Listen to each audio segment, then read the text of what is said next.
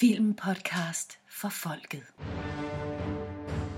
What we've got here is failure to communicate.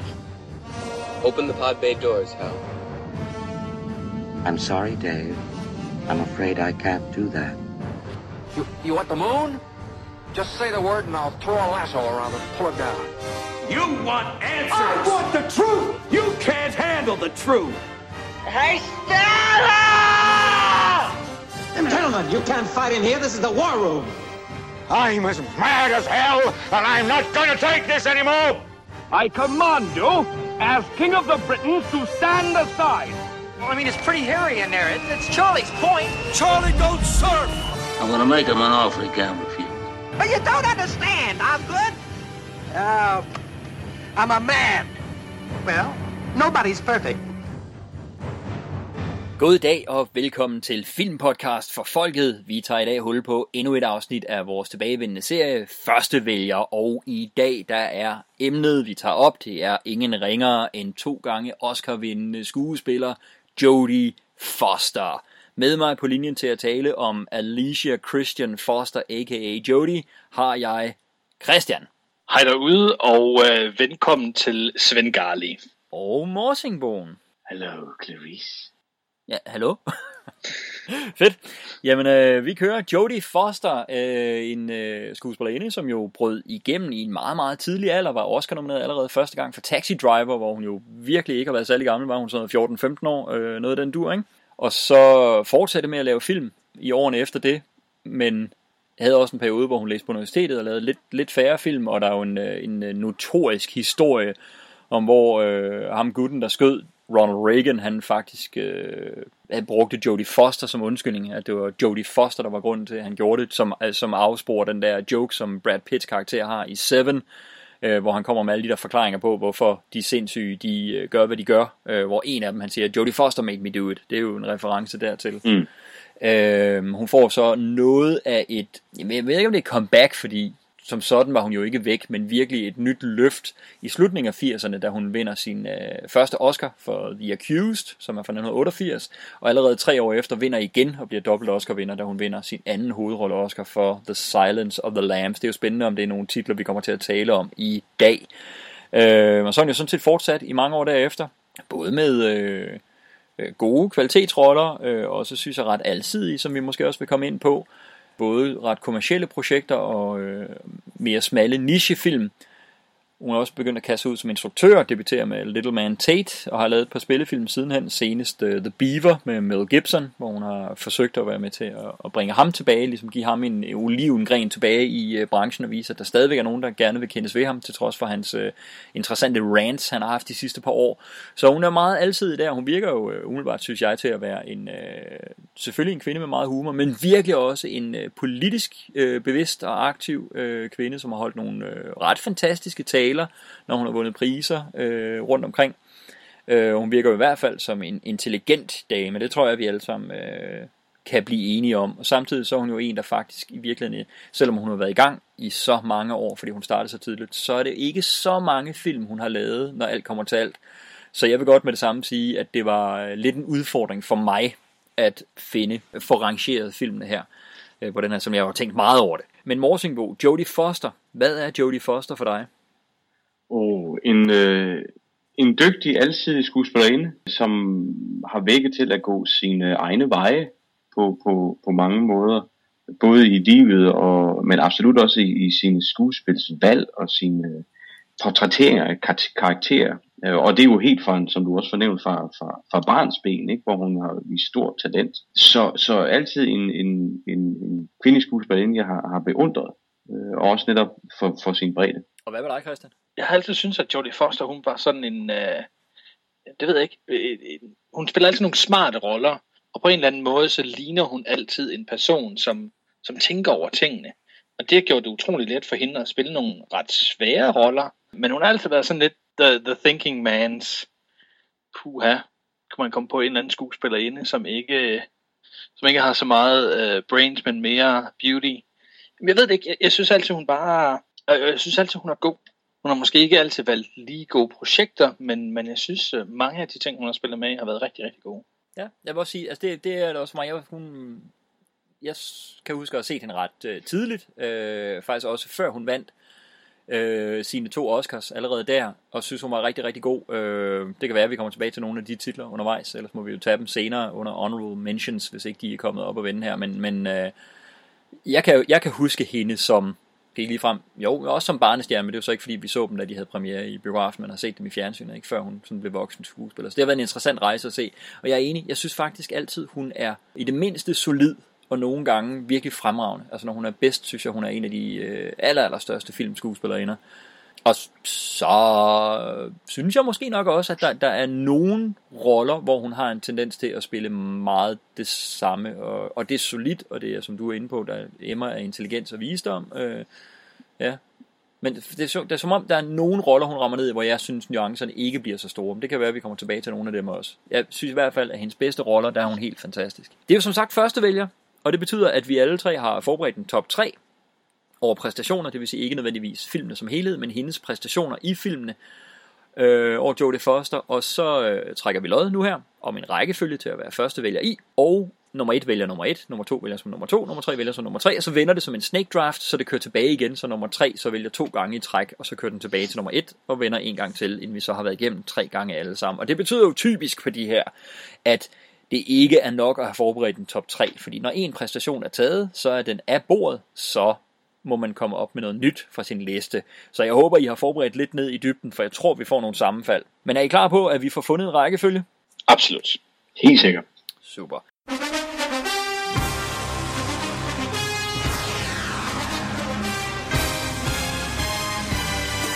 Som altid, så har jeg jo forberedt en lille smule her til en fuldstændig random måde at trække lod på. Og jeg kan sige, at de 3 ting, I kan vælge imellem nu, hvor I hver vælger en, og så er det det, der kommer til at afgøre rækkefølgen. De 3 ting, I kan vælge imellem, det er følgende. Bonanza, Gunsmoke og Disneyland. Og Christian, hvad siger du? Bonanza, Gunsmoke eller Disneyland? Jeg er jo helt klart mest til Gunsmoke af de 3, så den må jeg hellere vælge. Du tager Gunsmoke. Og hvad siger du? Morsingbo, Bonanza I'm eller Disneyland? Going to Disneyland! You're going to Disneyland, alrighty. Jeg kan sige, at det her det er 3 serier, som hun som barn medvirkede i mindre roller og kun i enkelt afsnit, og jeg har lagt dem i den rækkefølge, at første vælger er den, der har valgt den serie, hun første gang optrådte i, og det var i Gunsmoke i 1969, så Christian, du er første vælger i dag, og den serie, hun derefter dukkede op i, det var Disneyland i 1970, som Morsingboen vælger som nummer 2, og så har jeg ramt nummer 3, Bonanza, som hun første gang var med i 1972, det vil sige, jeg er tredje vælger. Alright. Er I klar til at kaste jer ud i det? Yeah, let's go. Så synes jeg, den står på noget. Jodie Foster. Christian, du er dagens første vælger.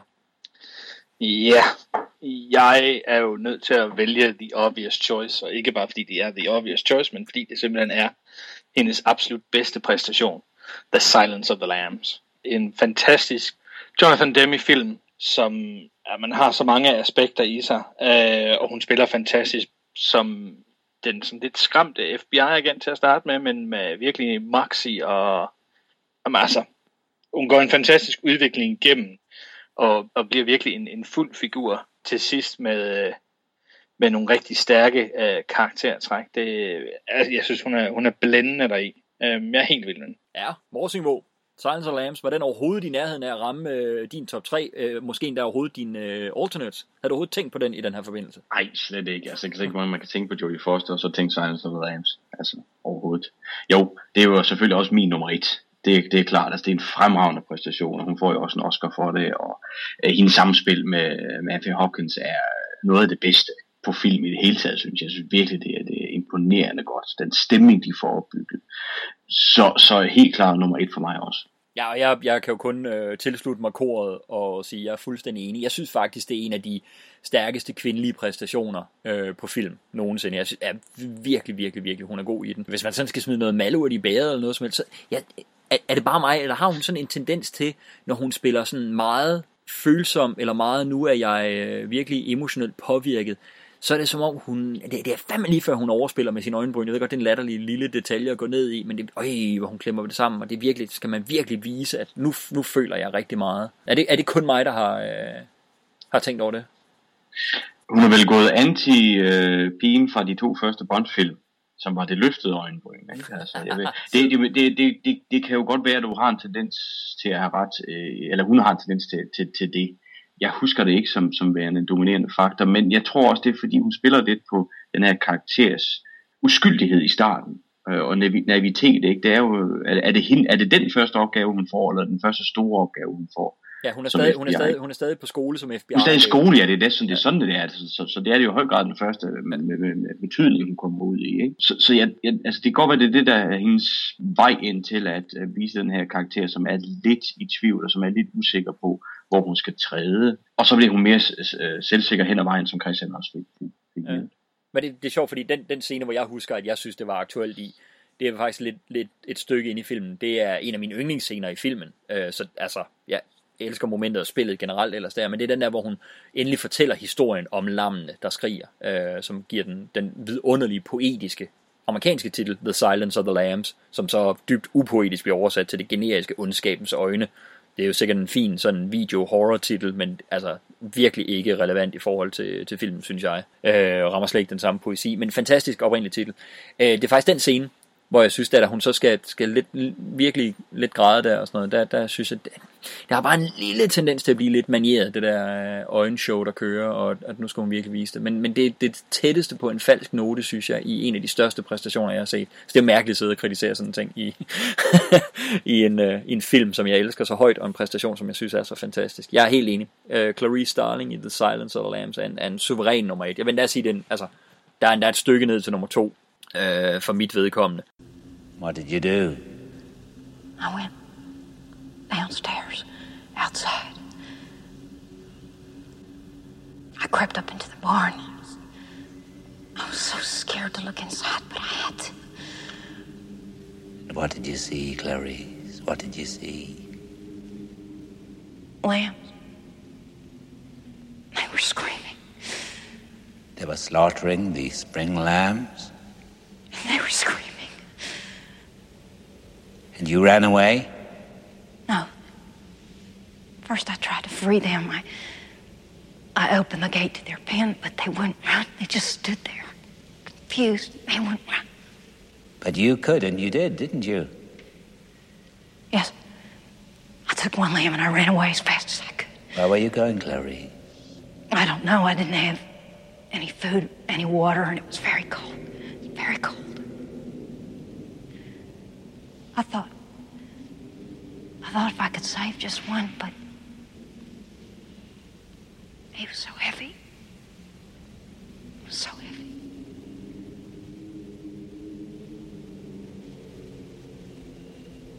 I didn't get more than a few miles when the sheriff's car picked me up. Rancher was so angry, he sent me to live at the Lutheran orphanage in Postman. I never saw a ranch again. What became of your lamb, Clarice? I killed him. You still wake up sometimes, don't you? You wake up in the dark and hear the screaming of the lambs. Yes. And you think if you save poor Catherine, you could make them stop, don't you? You think if Catherine lives, you won't wake up in the dark ever again to that awful screaming of the lambs. I don't know. Thank you, Glory. Thank you. Morsingbo.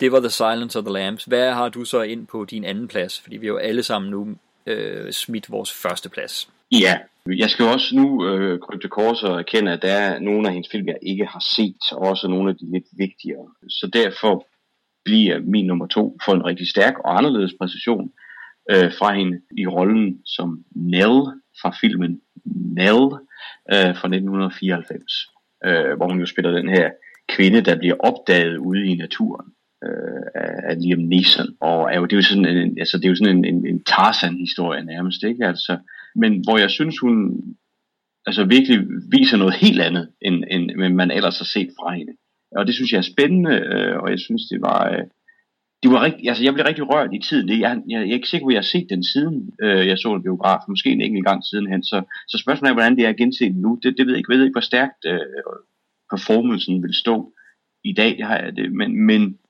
den slog mig bare stærkt dengang i hvert fald. Ja. Så det er mit første valg, men altså min nummer 2 på listen. Ja. Hvad, Christian? Nell, hvor du hen der? Det var jo hendes fjerde og faktisk utrolig nok seneste Oscar-nominering, som ligger helt tilbage til 94. Det er min nummer 9. Ja. Jeg har det lidt svært med at skal se film med folk, som ikke helt er der. Jeg synes, det bliver svært at finde ud af, hvornår det er overspil, og hvornår det er ærlig portrættering af, i det her tilfælde, en person, som har levet for sig selv ude i skovene og lever sit eget liv i sin egen lille tankeverden. Jeg synes indimellem bliver tendenseret til overspil, men det er måske også, fordi jeg ikke forstår figuren, jeg forstår ikke begrundelsen. Hvorimod, altså, havde man en almindelig sindslidelse, så er det måske lidt lettere at relatere til, fordi der er lavet flere film om det, men jeg forstår ikke rigtig, hvor personen er henne her. Det er en stor præstation. Jeg synes, hun spiller generelt godt i reaktionerne til at komme tilbage til verden, væk fra skoven, men jeg er ikke sikker på, at jeg forstår rollen. Så den er helt nede på den 9. plads for mig. Okay, interessant. Og jeg vil sige, at jeg havde den nu faktisk heller ikke rigtig i nærheden af min top 3. Den er nede på en 8. plads for mig. Og prøv at den er jo... Det er sjovt, fordi det her det er en præstation. Og om nogen af hendes præstationer er det måske den her, der deler vandene mest. Fordi den er jo virkelig rost i visse kredse, og hun var også nomineret for den. Og så er der bare også rigtig mange, der virkelig afskyr den. Og jeg lander nok et sted midt imellem. Jeg synes, der er nogle rigtig gode ting i det, hun gør deri. Og jeg synes, hun giver det virkelig et skud. For mig, der bliver det overspil, må jeg sige. Jeg kommer aldrig rigtig helt... ind og tro på det på noget tidspunkt. Jeg synes, jeg er meget bevidst hele tiden om, at det er Jodie Foster, der spiller det her.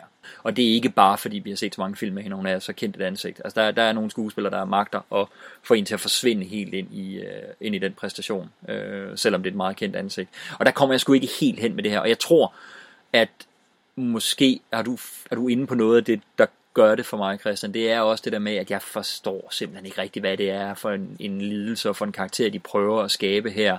Fordi er hun retarderet? Er hun mountain people? Er det fordi hun ikke har set civilisationen før? Eller er det fordi der er alt muligt andet galt? Eller er det det hele de gerne vil på én gang? Fordi det kan jo også være. Og det er lidt det jeg tror det måske er.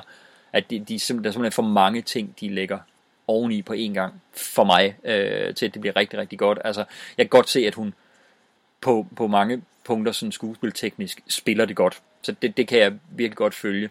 Der er simpelthen noget i det der ikke river mig helt med derind. Og som gør at jeg aldrig får disconnected fra bevidstheden om, at det er en skuespiller, der spiller det, er det nok for mig, det der gør det. Hun har et par, altså der er sådan nogle de der scener, hvor der er sådan en næsten voldtægt og sådan noget, hvor hun rammer det er bare det rent uskyldige, som jeg synes virkelig fungerer.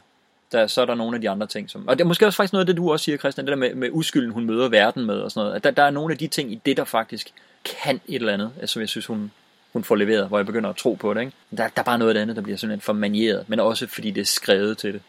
Ja. Mm. Så der er jeg sgu nok måske umiddelbart mere på dit hold på den, Christian. Men det er jo, altså prøv at, det er jo en virkelig rost rolle, og prisvindende og prisnomineret rolle, så det er jo ikke på nogen måde odiøst, at den er så højt på listen her.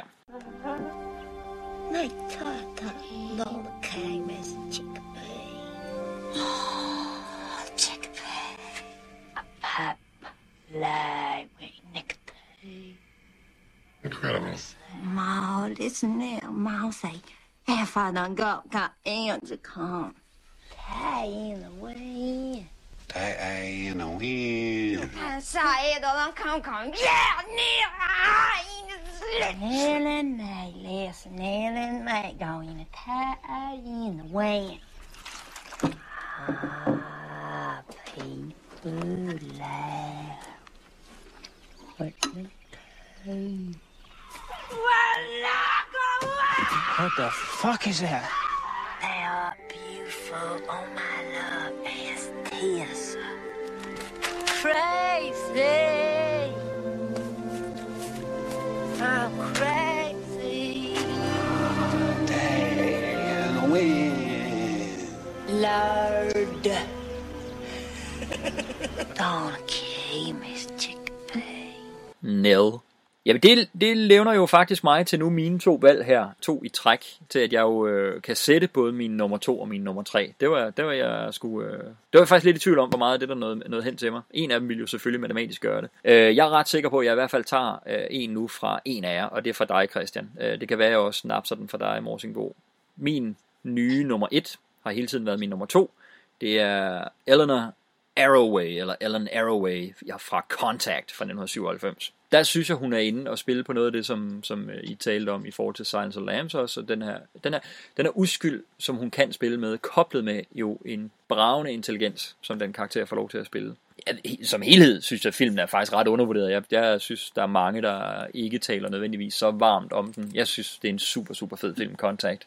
Virkelig varm og medrivende, og det er jo ikke en fantasyfilm, men den bliver sådan lidt eventyrlig sådan i sin filmiske tone. Den har sådan det er Robert Zemeckis, der instruerede den, og han har tydeligvis gået i Spielberg-skolen i forhold til, hvad tonen i filmen er og sådan noget. Jeg synes, det er en super, super fed film, og så videnskaben, der ligger bag i Carl Sagans bog, den er baseret på, og det input, han selvfølgelig har haft i. Det synes jeg også bare virkelig interessant. Så der er både noget for hjernen og rigtig meget for hjertet heri, og så berører den jo også det store emne, den varme kartoffel, som meget få tør tale om i dag, nemlig tro. I hvert fald tør tale om uden at håne det. Så den kommer både omkring videnskab, omkring noget virkelig emotionelt, og omkring religion og tro. Og berører alle emnerne, synes jeg, med værdig respekt. Men forankrende i det hele, synes jeg bare er en super, super fed og rørende præstation fra Jodie Foster. Christian, den var vel også på din liste, tænker jeg. Ja, det var min nummer 2. Jeg er helt vild med Contact. Jeg tror, mange ville have tænkt, at det er umuligt at filmatisere en Carl Sagan-bog, fordi han har så mange detaljer med det, men som du også siger, Jodie Foster formår at spille både det følelsesmæssige, men også science-delen i det. Og jeg tror, det er det, der gør, at jeg synes, filmen er så imponerende. Det blev i eftertiden meget populært at bashe den for, ikke de aller sidste scener, men så de næst sidste scener i hvert fald, hvor hun ligesom når til enden af sin rejse. Lad os bare kalde det Bounty-reklamen, ikke? Ja, Bounty-reklamen. Og jeg synes sgu, det er snæversynet at se på det på den måde, hvis man læser source material, og hvis man har forstået, hvad filmen overhovedet går ud på. Jeg synes, det er en fantastisk film, og hun spiller super godt. Jeg synes, det er fedt, at hun har følelserne med, når vi kommer til problematikken, om man vil, omkring religion versus science. Det kræver fandme noget at spille den hjem og ture at være den stærke scientist, som tør indrømme, at religion er ikke det, der er det vigtigste for mig, men at det ikke behøver at være det, der er afgørende for, om vi kan sende dig i rummet eller ej. Fantastisk film, fantastisk præstation. Damn you for picking it. Det vidste du ville ske. Du vidste, at det ville komme tilbage til dig. Hvad, Morsingbo, Contact? Jamen, jeg har ikke så meget mere at sige. Jeg er sgu meget enig med jer, drenge. Det er igen, som jeg også tror, Christian startede med at sige, at det er en thinking woman-rolle, hun igen spiller, ikke? Altså som klæder hende, for det tror jeg også, hun er i virkeligheden. Ja, det tror jeg virkelig også. Men jeg vil sige, at der er jo en interessant ting, hvis man sådan skal hoppe lidt paralleller op til i dag og sådan noget, ikke? Fordi jeg ser mange tematiske og også tonemæssige ligheder mellem den her og Christopher Nolans Interstellar. Og man siger, da Nolan han sender Interstellar ud, der nævner han jo nogle film som stilistiske og tematiske referencer for hans film, og det er jo blandt andet Kubrick 2001 og Philip Kaufmans The Right Stuff, og så er det jo faktisk også, der er et par stykker andre også, ikke? Men så er det faktisk også Contact. Og det kan jeg bare huske, det bemærkede jeg bare, det var ret forfriskende, at den blev nævnt af ham i den forbindelse, og jeg synes virkelig godt, man kan se paralleller, både filmisk, men også tematisk. Og så kan man sige, så er det jo sjovt, at ham, nu vi taler om det her med det religiøse aspekt, præsten i filmen bliver jo spillet af Matthew McConaughey, der næsten lige er brudt igennem på det tidspunkt, som så er hovedrollen i Interstellar. Jeg ved, om det er den samme figur, Nicolaj, tror du det? Jeg skulle ikke til at sige det. Nu vil jeg sige, at han spiller jo decideret ikke en præst i Interstellar, men jeg er ikke afvisende overfor, at hans karakter i Interstellar er efterkommer af Jodie Fosters karakter. Det kan være, han er blevet omvendt. Præsten i Contact er blevet omvendt.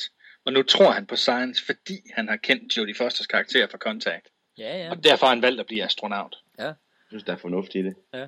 Altså, det er jo faktisk det er en interessant snak, som vi har haft siden, altså fandme næsten første afsnit af Filmpodcast for Folket, som har levet på Olsenbanden og op igennem alt muligt andet, at jeg gerne når en skuespiller går igen i den samme serie, jeg gerne vil linke de to roller, for at få det til at give mening for mig, og det kan jo blive meget søgt en gang imellem. Jeg vil sige, der hvor jeg jo ikke er ude efter det, det er når det er to film, der ikke er i samme serie. Ja, der synes jeg godt, det kan blive lidt... Så jeg synes, det kan være, det er det der er jeres trip, at prøve at kombinere skuespillers roller på tværs af serier, og se om det stadigvæk hænger sammen. Det kan i hvert fald give lige så meget mening. Det giver i hvert fald lidt insight for dig i, hvordan vi andre hører det, ja. Når du kommer med en forklaring. Jeg synes, det er ret fantastisk, at I mener, at det giver mere mening at koble en skuespiller, der spiller en rolle i to forskellige roller i to forskellige film, at koble dem sammen til at skulle være den samme rolle, end når den samme skuespiller dukker op i den samme serie, og så skulle lave leapet til at sige, men det er ikke den samme. Det synes jeg er fedt. Der tror jeg er noget, vi skal have kigget lidt på, der drenge. The very large array in New Mexico is the key to our chances for success. With its 27 linked radio telescopes, we can search more accurately than at any other conventional facility.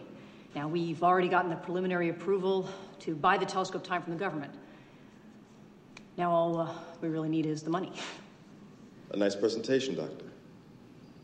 But while our foundation arm does have a mandate to support experimental programs, we must confess that your proposal seems less like science and more like science fiction. Science fiction.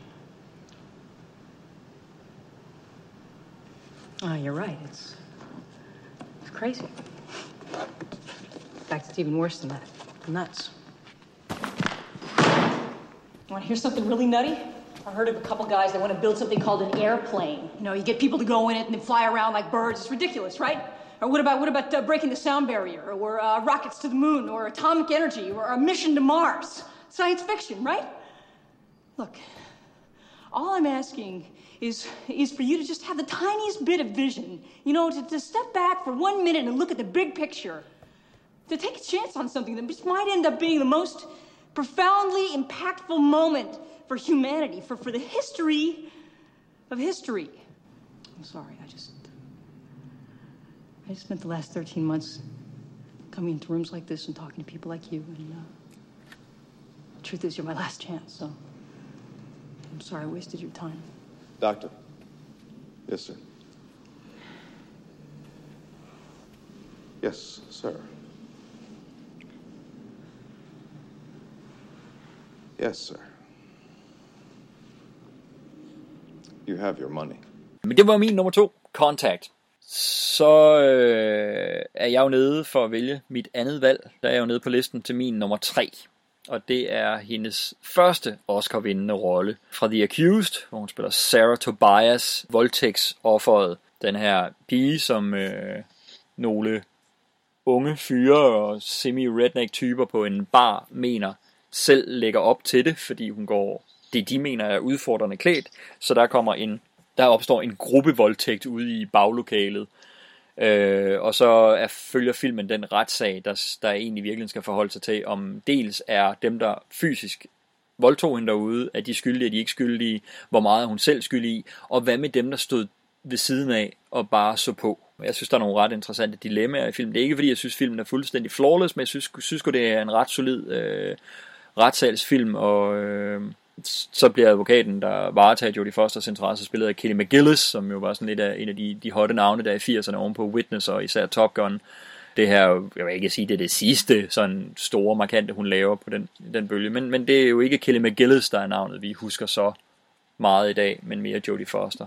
Det her er rollen hun kom tilbage med, og det var hendes voksenrolle gennembrud, og jeg synes hun er fuldstændig fantastisk her. Der synes jeg hun er ekstremt rørende og ekstremt sårbar i den her film. Stærk præstation. Hvad siger du, Christian, til The Accused? Den har jeg desværre ikke set, så jeg har ikke så meget at sige om den, ikke? Den kan virkelig, virkelig anbefales. Hvad siger du, Morsingboen, til The Accused? Jeg må desværre melde, at jeg er ranon i The Accused. Jeg har heller ikke set den. Det er pinligt, for det er jo en af hendes mest legendariske roller. Mest roste roller. Så det er super irriterende.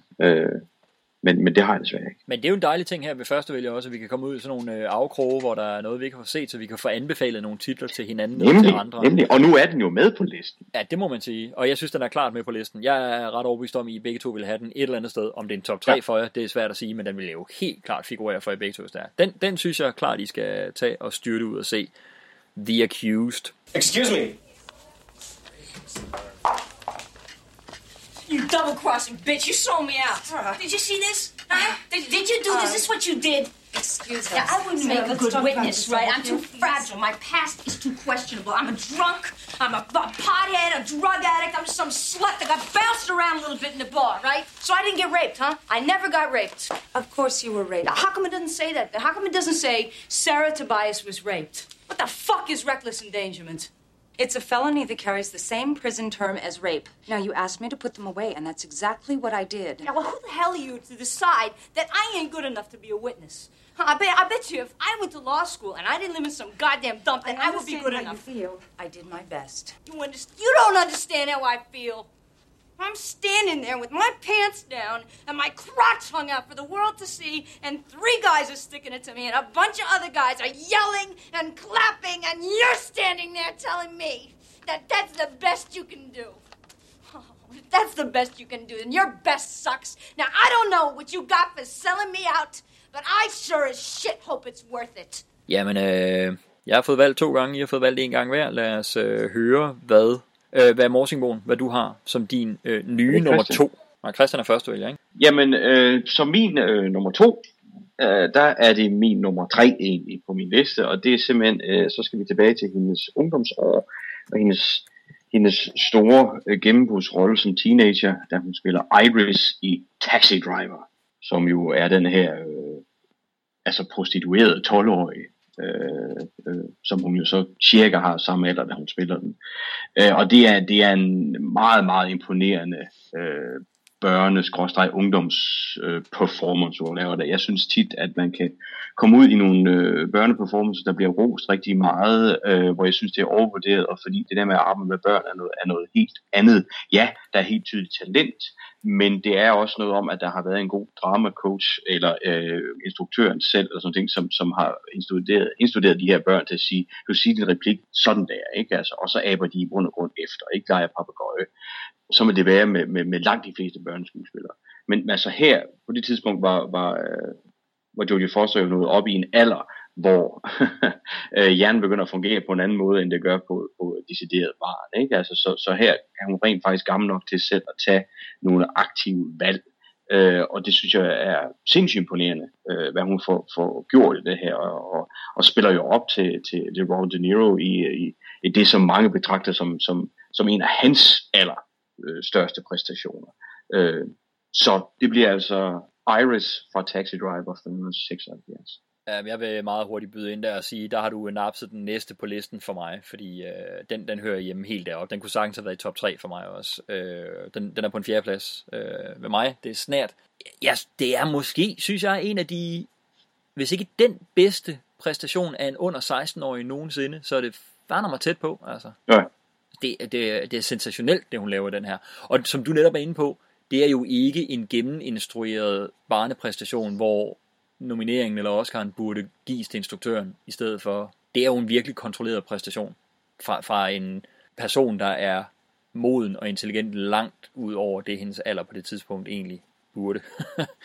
Det er ret skræmmende, hun kan spille så, og fordi det er jo heller ikke, det er jo ikke en klassisk barnerolle på den måde, og det er ikke engang bare en klassisk intelligent barn, som så kan fremstå som en god præstation. Det er virkelig en barsk og moden rolle, hun spiller, ikke? Det er voldsomt, det hun gør i den. Christian, Taxi Driver, Iris. Jamen, jeg synes det samme som jer. Hun spiller rigtig, rigtig godt. Way beyond her years. Det er jo sjovt, fordi når folk siger Taxi Driver, så nævner de for det meste. Det nævner også fantastiske præstation. Men jeg synes virkelig også, hun fortjener hæder. Hun spiller skide godt. Og man bliver indimellem i tvivl om, det er en ældre skuespiller, de har fundet, som bare ser yngre ud. Fordi som jeg sagde, hun spiller way beyond her years. Ja, det er sjovt, fordi altså, som du siger, ja, de fleste tænker jo, det er jo også det titlen, der går op til, det er ham, der hovedrollen. Man tænker Robert De Niro, og man tænker hans mohikanerfrisyre og militærjakken, og ja, selvfølgelig scenen, hvor han kigger sig selv i spejlet i Talking to Me-scenen og sådan noget, ikke? Jeg vil sige, jeg får lige så hurtigt et billede af Jodie Foster på nethinden fra den her film. Hun er uløselig. Det er ikke for mig bare en Robert De Niro-film. Hun er virkelig uløselig forbundet med alt i den her film. Det er sgu ret stort, det hun laver i den, ikke? Jamen, det er det. Det er jo også derfor, jeg valgte hende. Jamen, det kan jeg godt forstå. Det er godt valg. Det er godt valg. Man kan sige, det er jo ikke hendes... hun var jo et navn, eller et seminavn i forvejen. Hun havde jo også arbejdet sammen med Scorsese før, og sådan noget, i Alice Doesn't Live Here Anymore, og sådan noget. Men selvfølgelig er det den her, der sender en helt op i stratosfæren af unge spillere. Taxi Driver. Sådan. Why do you want me to go back to my parents? I mean, they hate me. Why do you think I split in the first place? There ain't nothing there. Yeah, but you can't live like this. It's a hell.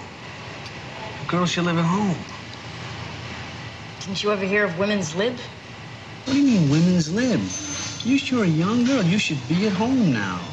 You should be dressed up. You should be going out with boys. You should be going to school. You know, that kind of stuff. God, are you square? Hey, I'm not square. You're the one that's square. You're full of shit, man. What are you talking about? You walk out with those fucking creeps and lowlifes and degenerates out on the street and you sell your little pussy for nothing, man? For some lowlife pimp? Stands in a hall? I'm square? You're the one that's square, man. I don't go screw and fuck with a bunch of killers and junkies the way you do. You call that being hip? What world are you from?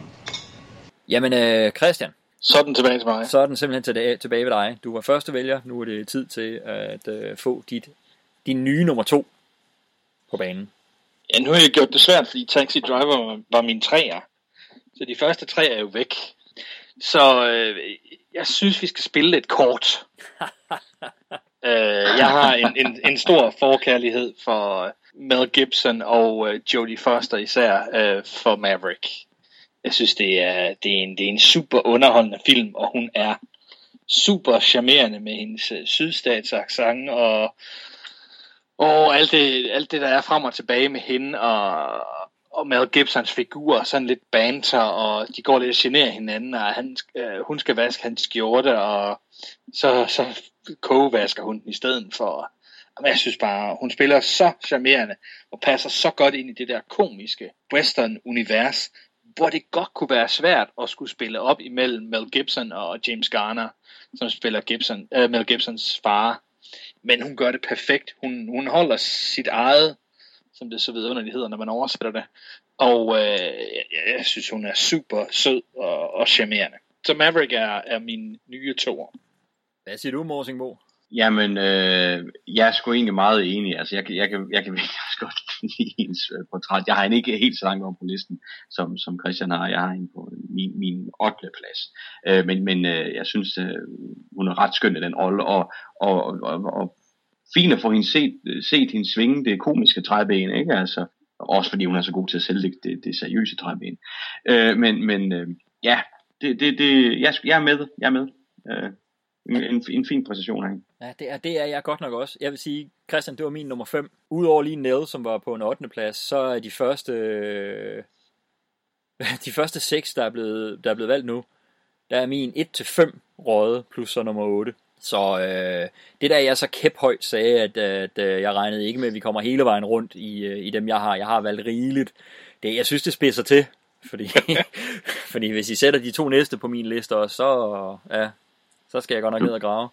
Du ved det med hovmod, ikke? Jo, fuldstændig. Jeg kan godt, det står helt ude på kanten lige i øjeblikket. Jeg ved ikke rigtig, hvad det hænger fast i, eller prøver at gribe ud efter, for det er godt nok tæt på at falde ned i afgrunden. Jeg er helt enig. Jeg synes virkelig, at hun er både... Det er jo ikke en præstation, hvor hun forsvinder, så jeg ikke er bevidst om det Jodie Foster. Det må jeg sige. Men, og jeg kan godt se, synes jeg, en gang imellem, når hun anstrenger sig for at være sjov. Og det er altid det, der er lidt farligt, hvor det virker som om, jeg tror, det falder mere naturligt for Mel Gibson at være naturligt sjov, da er det noget, hun arbejder for at opnå i det. Så jeg synes, der er sådan en lille smule i det en gang imellem. Men hun er sjov i den, og hun er super sød og super charmerende og sådan noget. Og det er jo, i virkeligheden er det, at det er jo på nogle punkter sådan en mere klassisk feminin rolle end mange af de andre, hun har spillet, som er sådan lidt til afstand fra det sådan stereotype kvindebillede, og er lidt mere ben i næsen kvinde, eller kvindefrigørelse, og man siger, jo, hun er jo en hustler og en gambler og sådan noget, ikke? Men hun er jo udstyret med de store kjoler hele vejen igennem, og spiller på meget feminine træk og forførelser og sådan noget undervejs i det. Så meget atypisk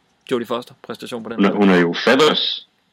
Jamen det er hun jo. Hun er jo Feathers fra Rio Bravo. Fuldstændig. Jeg ved om det er den samme karakter. Jeg ved om Clarice Starling også er med i Rio Bravo. Ja, det bliver helt... nu kører det helt derude af her. Af sporet var jeg også lige ved at sige, ja Christian, men jeg prøvede at redde den ind igen. Det kører. Det er skidegodt. Vi synes det er fedt, at Julianne Moores Clarice Starling, hun dukker op som Feathers i Rio Bravo. Det hele giver mening. Jeg tror, du skal sige du, ikke vi. Ej, nu, jeg prøver bare at spænde med på jeres forsøg på at kombinere karakterer og skuespillere på tværs af filmserier. Det tror jeg ikke, jeg har skrevet under på. Maverick. Can I be some help? Oh, what? Well, you have to admit I was much better the second time. Oh, no, not just better. You were good. I was? No, you weren't just good. You were very good. Thank you. Now... it's time for you to do a little something that I want. How dare you? I'm a lady. Not in a million years. Not if you were 100 years old. Not if I was 100 years old. Not 100 years old. I don't want to go to bed with you, lady. Why not? Why not? Why not? I'd be too frightened. Oh, what if I dozed off? God knows what parts of me you'd steal. I'd wake up with all sorts of things missing. But obviously, I don't know how to clean this, and obviously... you must know how to. And the laundry's closed, and I gotta leave early in the morning, and you owe me. So take it easy on the starch. Jamen, vi har haft 6 ud af 9 titler, så vi er alle sammen et skud tilbage i bøssen. Vi har haft The Silence of the Lambs, vi har haft Nell, vi har haft Contact, The Accused, Taxi Driver og Maverick. Jamen, Christian, jeg ved ikke, hvordan det ser ud med dig, men det begynder sgu at tynde lidt ud i toppen her for mit vedkommende. Hvad har du på beding som dit sidste valg? Din nye nummer 3. Jamen jeg har jo også nået et stykke ned af listen, og ja, jeg tror sgu jeg vælger en, som jeg ikke er sikker på I andre er til. Foster Does Fincher. Ja. Mit tredje valg er Panic Room.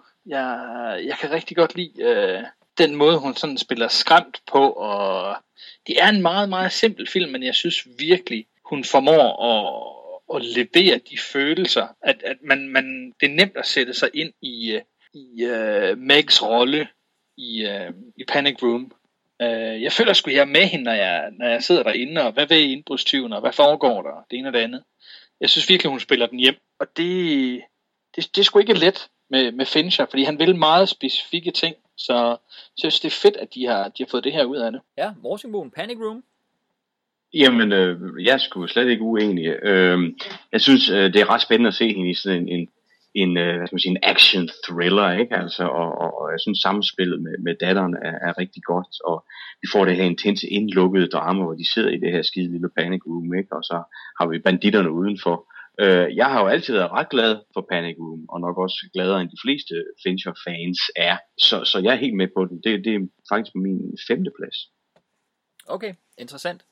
Jeg må sige, altså, den ligger i den der boblerkasse, som jeg havde overvejelser, jeg skulle ned og dykke ned i, hvis det var, at mine bud de blev udtømt. Det er de så ikke, kan jeg jo se nu. Jeg får i hvert fald en, med mindre Morsing. Ja, Morsing, du kan jo ikke snuppe dem begge to fra mig i dit sidste valg. Men det her, det var Watch virkelig... me! Ja, og det her, det var virkelig en af dem, jeg havde i overvejelsen, selvfølgelig. Og hun er rigtig, rigtig solid. Hun er god i den og sådan noget. Der er noget...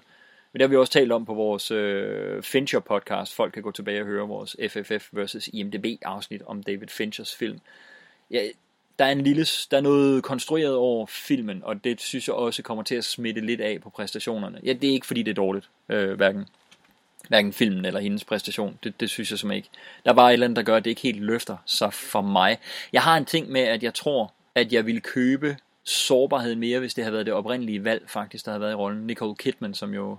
var castet til rollen, og så røg jeg af på grund af, hun kom til skade, eller hvad var det på en af sine andre film, brækkede benet, eller var det bare Ice White Shot, der træk over, eller hvad var det? Der var en eller anden årsag til, at hun ikke kunne tage rollen i hvert fald, og så blev det Jodie Foster i stedet for. Og jeg siger bestemt ikke, at jeg synes, Nicole Kidman er en bedre skuespiller end Jodie Foster, fordi det tror jeg nok, at jeg ikke synes.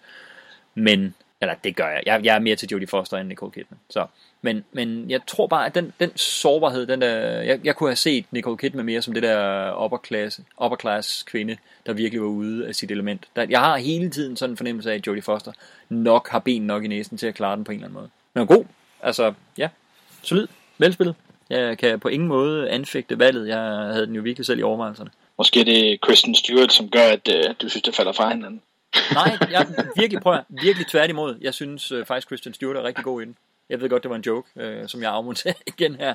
Jeg synes faktisk Kristen Stewart er rigtig god i den, og jeg synes Kristen Stewart er faktisk en rigtig god skuespiller. Den der Still Alice med som Julianne Moore vandt Oscar for, der synes hun er virkelig virkelig god som. Det er hun nemlig. Hun er rigtig god i den. Så hun, altså Kristen Stewart, jeg er faktisk ret meget fan af. Jeg synes hun er en lidt undervurderet, lidt underbrugt skuespiller, hvis man ser bort fra, synes jeg, den rædderlige Twilight-serie, hvor hun jo heller ikke får lov til andet end at bare stå og glo længselsfuldt ud i intetheden, eller på de der papmaché-figurer, hun skal forestille at være forelsket i.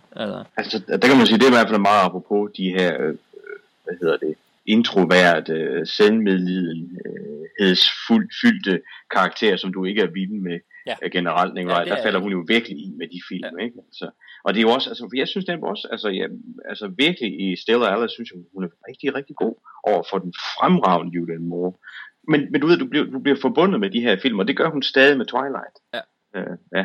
Nå, det var lidt sidespor. Jo, men jeg synes, det er ret relevant i forhold til, faktisk også, når vi nu taler om for eksempel Jodie Foster og sådan noget, fordi den der ting med, du har fuldstændig ret, jeg er generelt virkelig, virkelig ikke til den der lukkede, introverte karakter, der ikke lukker os ind i sit følelsesliv eller i sin fortælling, ikke byder på noget, men bare driver rundt og er. Og værst af alt, når den karakter så virkelig har ondt af sig selv, og hvor skal vi have ondt, og hvor er det også hårdt, og hvor er det synd for.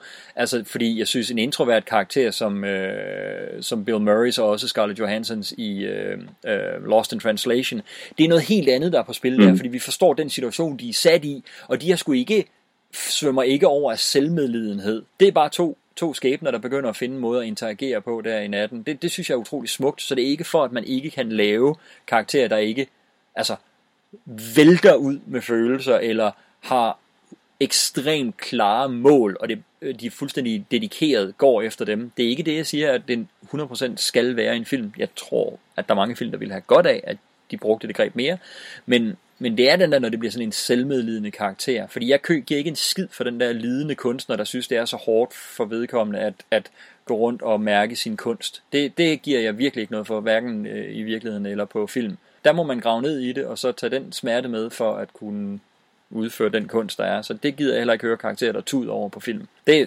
Sådan har jeg det helt klart, og det er virkelig for mig en hemsko på Twilight. Det synes jeg, at Jodie Foster, for at bringe det tilbage til det, når hun er, og det ved jeg ikke engang, om hun nogensinde rigtig har været sadlet op med de karakterer. Man kan måske diskutere det på. Jo, ikke Nell har jo ikke selvmedlidenhed, men det er jo en lukket karakter på mange punkter, fordi hvad fanden ved hun om verden og sådan noget, ikke? Der synes jeg trods alt, at Jodie Foster altid finder en vej til at udtrykke det følelsesregister, der er inde i karakteren alligevel. Det var godt nok lige en detur med at svine en mennesketype og en karaktertype og et karaktervalg og en hel filmserie for at komme hen til at bruge det til at rose Jodie Foster. Det er fantastisk. Det er fantastisk. Ja, men det den lille tirade, er det. Hvad siger I til den? Er det I uenige i det, eller? Nej, jeg er sgu meget enig. Altså, vi vil gerne se interessante karakterer. Det er jo altid det med at få en udformelse. Okay, du skal spille en introvert, selvmedlidende karakter. Okay, hvordan får jeg det bedste ud af det? Hvordan gør jeg den interessant? Hvordan gør jeg den menneskelig og troværdig? Ikke? Så kan det godt lade sig gøre. Men det er bare typisk den mest almindelige måde at spille dem på. Jamen, så bliver de ekstremt uinteressante. Ja. Og tendenserer til, at man nærmest sidder og bliver frustreret over den, ikke? Eller irriteret i hvert fald. Og jeg vil i hvert fald sige så i forhold til det, kan man så for fanden ikke lade være med at have det som ens hovedrolle? Altså, ja. Så lad det være en birolle, som hovedrollen skal åbne op for, eller et eller andet. Altså, hvorfor hvad er det? Det bliver alle mine personlige fordomme om navlepillende kunstnere, der ser sig selv som introverte, men dybt spændende, hvis bare den rigtige kommer og åbnede op for os. Så gud, hvor ville vi se, hvilket fantastisk følelsesregister, der lå derinde og sådan noget. Jamen, det er fint. Dejligt. Gå til en psykolog, eller find en god kæreste, eller en ven, der du kan tale med om det. Men lad være med at lave din film, hvor det er hovedkarakteren, jeg ikke gider at se på, altså. Nå, jeg blev ved. Christian. Det er slet ikke lyst til at bo ud. Ej, jeg synes, hvis man laver en film, og gerne vil beskrive et menneske, så laver du det i det mindste til et interessant menneske. Det der selvmedlidende navlepilleri, det kan man holde ud til at se på 2-3 minutter, men hvis det er en hovedperson, altså lige før man selv får lyst til at gøre et eller andet grimt. Det kan jeg slet ikke klare. Det gider jeg ikke se på, og jeg synes, det er forfærdeligt at se det i andre. Specielt, hvis man skal bruge en hel film på det. Mm. Så ja, bikarakter, fantastisk. Brug 5 minutter på det, og så videre. Ja. Ja. Men vil det sige, at det er jo faktisk i virkeligheden en af de helt store roser, vi kan give Jodie Foster generelt for hendes karrierevalg, at hun har styret udenom de karakterer, eller når hun har kommet til, har måttet tage en karakter, der minder lidt om noget af det, så har hun virkelig gravet ned og fundet de facetter, der kan gøre det interessant alligevel. Er det måske sådan nogenlunde? Det synes jeg helt klart, vi kan være enige om. Fedt, mand. Jamen, stor ros til Jodie Foster. Sablen til næsten alle andre. What we want is in that room. They're coming in here, aren't they? No, they can't. I told you, they can't get in here. What do you know about this room? Oh, what do we know about this room? Just a few small details. Right. We're not coming out. And we're not letting you in. Get out of my house. Say fuck. Fuck!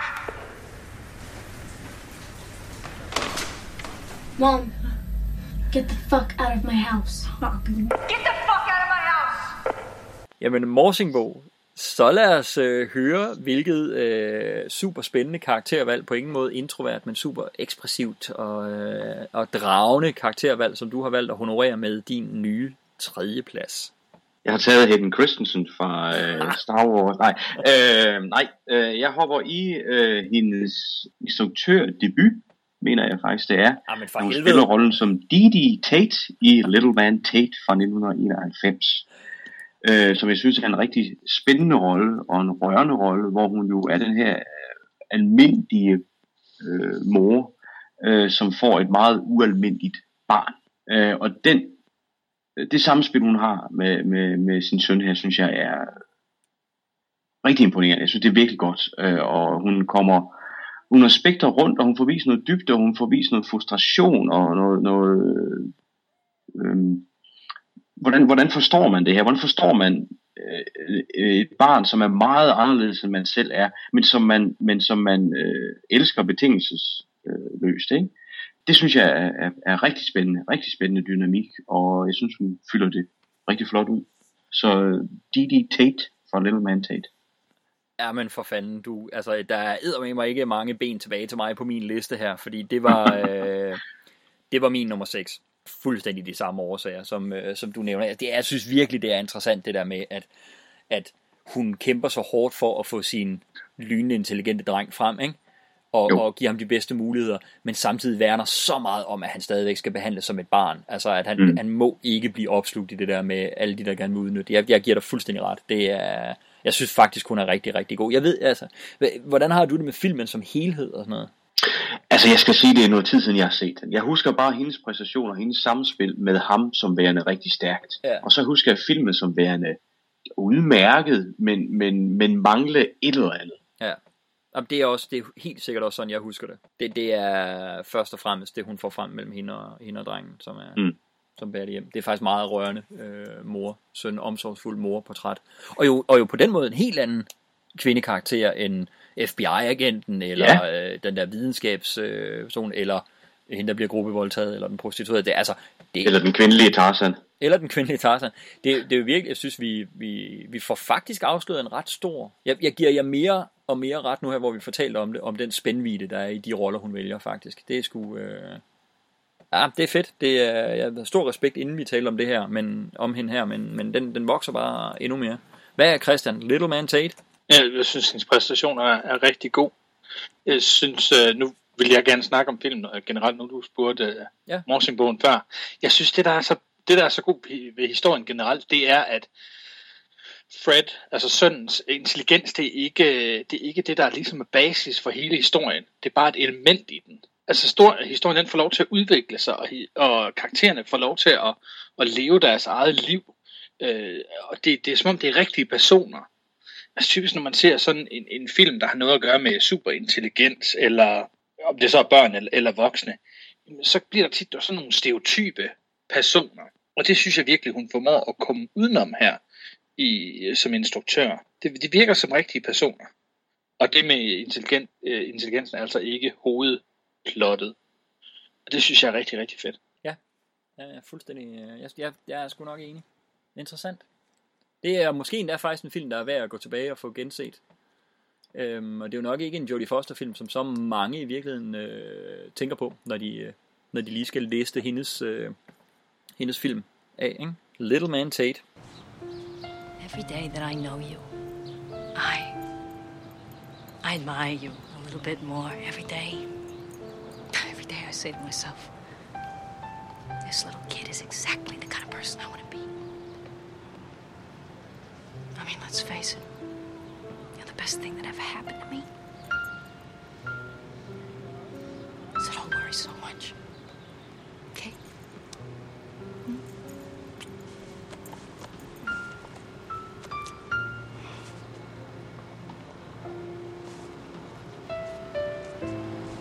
Hey, love you big. Go get your bag.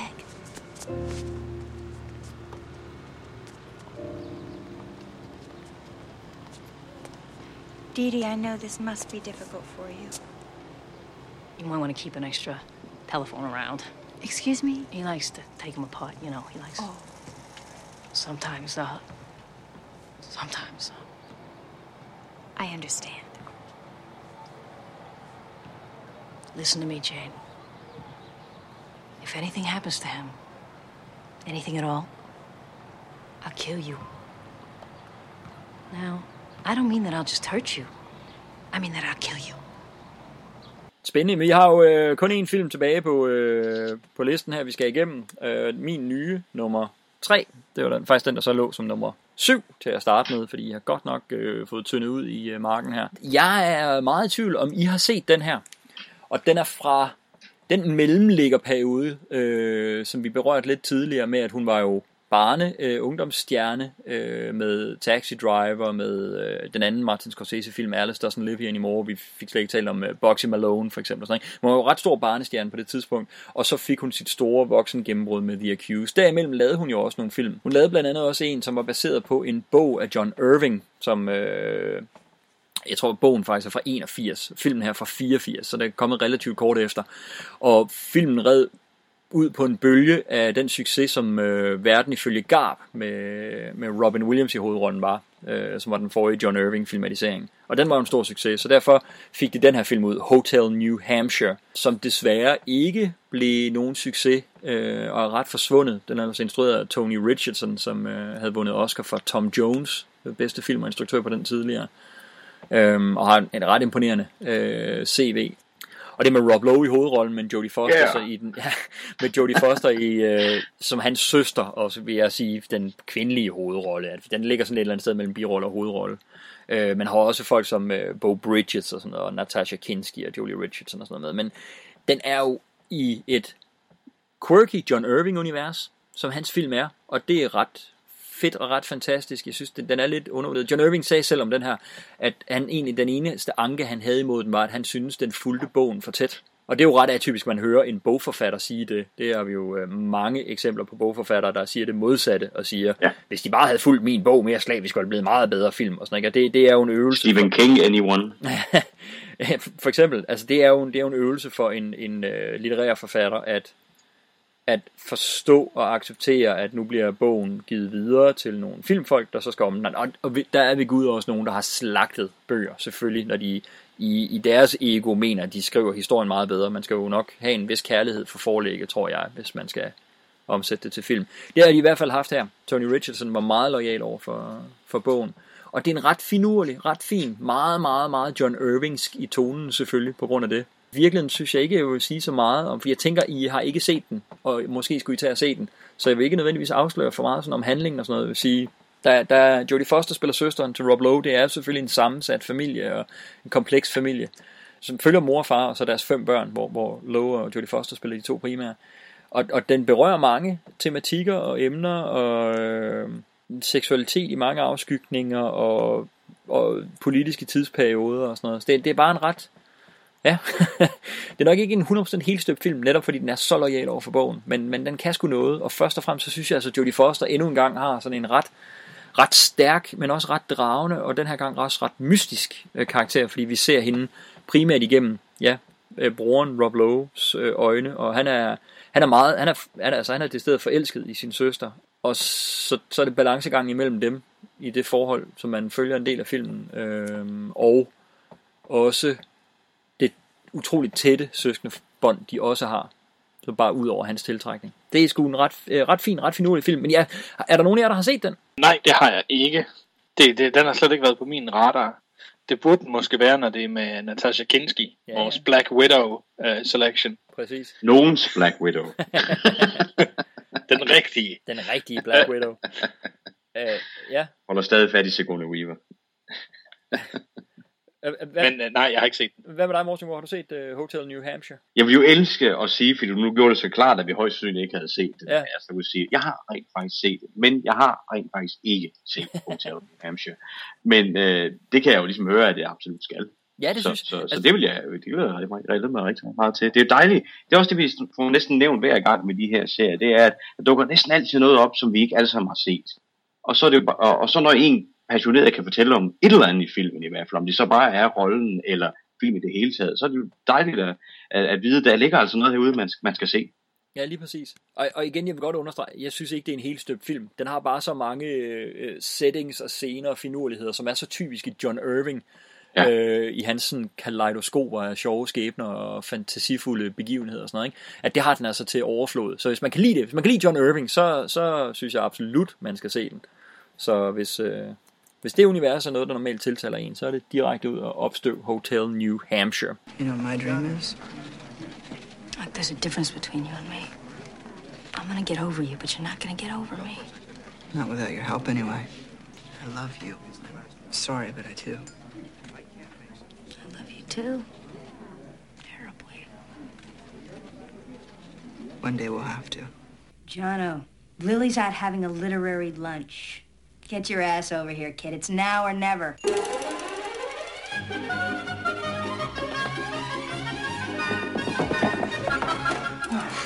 Yuck, you are a sweaty Betty. Come on, take a shower. Jesus God.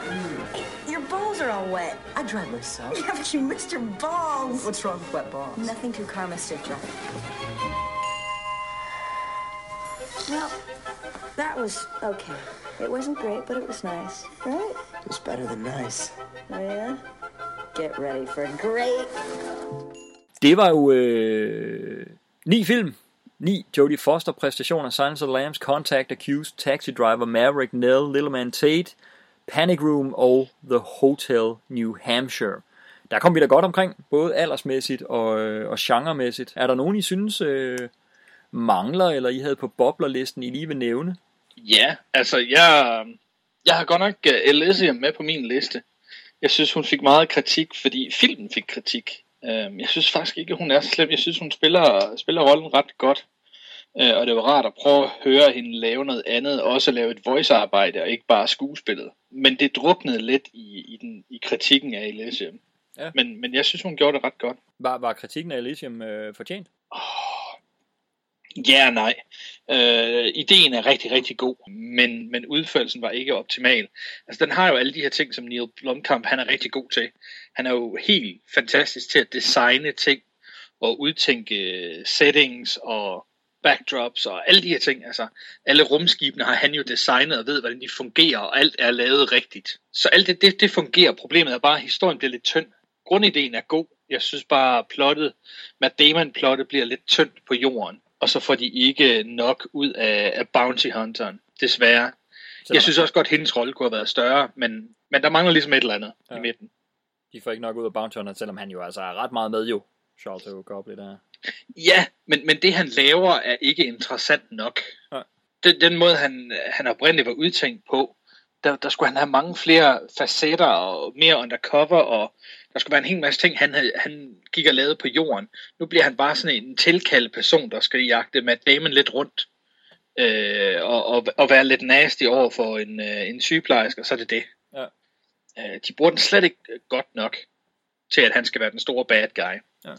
Jamen, jeg kan godt følge dig. Jeg har nok også lidt sådan, at plottet, det kommer sgu ikke helt i mål og sådan noget. Jeg synes, miljøet på jorden er super interessant, vil jeg så til gengæld sige. Jeg synes faktisk, det er måske miljøet på Elysium, der bliver lidt uinteressant for mig. Ideen er god, men det bliver ikke rigtig forløst. Men der er masser af fede ting i den. Jeg synes måske ikke, den er så forfærdelig, som mange havde gjort den til. Jeg synes godt, den kan ses. Elysium, var den på din radar, Morsingbo? Ja, jeg havde den faktisk som min nummer 9. På min liste. Jeg kunne faktisk godt lide filmen i det hele taget, uden at jeg stemplede den som et mesterværk. Men jeg synes, den kunne nogle ting, som var ret interessante. Og så var det sjovt at se hende i noget, der minder om en skuegård eller noget. Ja. Hvad med, var der, havde I andre på jeres top 9, som ikke er blevet nævnt? Så havde sådan noget som Flight Plan, for eksempel, ikke? Altså, som et eller andet sted er en meget sådan Ronald Ramel thriller. Men igen, synes jeg bare, hun er god, og her spiller hun så også sammen med et barn en del af filmen. Det fungerer for hende, altså. Så ja, igen, ikke en forrygende film, men jeg synes, hun er god i den. Ja, der er ikke noget Sommersby eller et eller andet derude? Jeg har desværre aldrig set Sommersby. Nu får du mig igen til at bekende, at en af set. No, sorry. Fordi det var sådan, jeg tænkte, fuck, det er sådan en film, jeg virkelig burde have set. Nej. Men det synes du ikke, det er. Nej, det er jo ikke. Det virker virkelig som om, at der ikke er nogen af de to hovedroller, som har lyst til at være der. Ja, okay. Og de skal forestille at holde af hinanden, og kærlighedsforholdet er det vigtige. Men det virker som om, at Richard Gere vil hellere med en anden person, og det vil Jodie Foster helt sikkert også. Okay. Ja. Det bliver meget awkward. Ja, for der er slet ingen connection. Nej, for den historie, der vil jeg også hellere tage den oprindelige franske Michel Depardieu. Martin Gere vender tilbage. Mhm. Så der synes jeg ikke nødvendigvis, du kan glemme noget. Christian, jeg troede faktisk, at du ville være gået tv-filmsvejen med din intro taget i betragtning. Jeg troede, du var hoppet på tv-filmen Svengali. Nej. Hvor hun spiller over for Peter O'Toole. Jeg synes bare, den er interessant. Det var mine bobler. Hvis vi skulle have haft 10, så havde det været den. Ja. Men min 9 var Bugsy Malone. Okay. Børnefilmen, var jeg lige ved at sige. Ja. Jeg synes, den er meget sød. Altså... Den er slet ikke fantastisk, men jeg synes, den er meget sød, så det ville have været min 9'er. Ja. My name is Tallulah. Den har jeg altså også set rigtig meget som barn, og husker. Men igen, nu er det mange, mange år siden. Sådan har jeg dengang, også. Som barn kunne jeg virkelig godt lide den. Flødeskumsgeværen og alt det der, ikke? Fuldstændig. Ja. Det var skide sjovt at se som barn. Jeg så noget af den igen for ikke så mange år siden, og det er jo ikke en god film, men for det, den er, og til den målgruppe, der synes jeg, den var lige i øjet. Bugsy Malone. Og så var det egentlig første gang, hvor jeg så en behind the scenes dokumentar, sådan en making of på nogen som helst film, ikke, som barn, ikke, som jeg synes var vildt spændende at interviewe med de her børneskuespillere og hvad de nu skulle gøre for at være med i den her film i forhold til også at kunne gå i skole samtidig og alt sådan nogle ting, sådan helt nogle lavpraktiske og samtidig også noget, hvordan laver man en film, ikke, og hvordan er det at være børneskuespiller. Så det husker jeg faktisk ret tydeligt at se den også. Sådan. Men ikke noget love umiddelbart til The Brave One, eller Inside Man, eller The Beaver, eller Dangerous Lives of Walter Boys, eller den franske, En lang forlovelse, eller noget der. Anna og kongen. Hvad med store kostymer og råber? Anna and the King. Jeg har set den som sceneproduktion, da jeg boede i Sydafrika. Jeg synes bare ikke filmen, den er god nok i forhold til sceneproduktionen. Nej. Så det falder lidt på halen. Ja.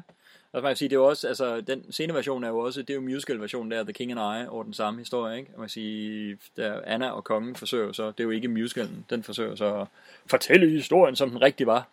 Men lander den ikke på en eller anden måde sådan et eller andet sted inden midt imellem, at det er... Det er bare ikke interessant nok uden sangene. Nej, det bliver kunstigt uden det, der var godt i den anden version. Ja. Ja, Morsingbo, har du set den egentlig, Anna og kongen?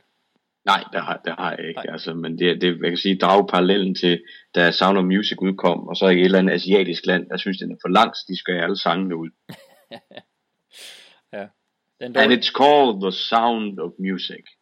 En dårlig beslutning. Men prøv at The Silence of the Lambs var jo... har vi haft det tidligere, at vi har haft en fuldstændig ens etter hele vejen rundt, hvor vi alle sammen altså, ikke engang overvejede at tage en anden op i stedet for? Er det den stærkeste førsteplads, vi har oplevet? Det tror jeg. Tror jeg sgu. Det er også en vild film. Ja, fantastisk film og et sensationel præstation, ikke? Ja, det må man sige. Jodie Fosters Clarice Starling, og vi behøver vel ikke at diskutere, om det er den bedste Clarice Starling, der har været på film. Nej. Sådan, ja. Jodie Foster, det var en fornøjelse at snakke lidt om hende. Det gik jo nemt og smertefrit, uden at skulle helt ned og grave i alternativerne, men jeg synes, vi kommer omkring, hvad der var godt og spændende. Jeg har ikke så meget mere andet end tak, fordi I har lyttet med derude. Og husk, I kan finde alle vores tidligere podcasts, inklusive den her, inde på iTunes. Og på iTunes vil vi også sætte stor pris på en anmeldelse eller bare en rating af podcasten. Så har andre folk nemmere ved at finde os. Det kan I også gøre inde på Facebook, hvor vi jo går under det kækkenavn Filmpodcast for Folket. Og der sætter vi også stor pris på en like af vores opslag eller vores side. Det gør det også nemmere for andre at finde os, eventuelt dele nogle af podcastene, hvis I synes, de er så fede. Og ellers så kan I finde os inde på vores hjemmeside filmpodcastforfolket.dk, hvor vi også har et forum, som er gratis og uforpligtende at melde sig ind på. Der kan I gå mere i dybden med os omkring de film, vi har talt om, eller bare film generelt. Det var alt for denne gang. Morsingbo, har du noget afsluttende til folket? Ja, det har været hyggeligt. Det har været godt at snakke om Jodie Foster. Dejligt at få en kvinde på banen her i første vælgeren. Og jamen, jeg glæder mig til at gå ud og se de film. Både dem, jeg har set, men i særdeleshed dem, jeg ikke har set, som vi har snakket om. Og Christian? Tak fordi I lyttede med. Det var super fedt lige at forvente Jodie Foster. Jeg er helt sikker på, at det ikke bliver den sidste kvinde, som skal have en tur i første vælgermaskinen. Well, Clarice, have the podcast stopped playing? Why don't you give it a little tug? I know you're gonna be lucky.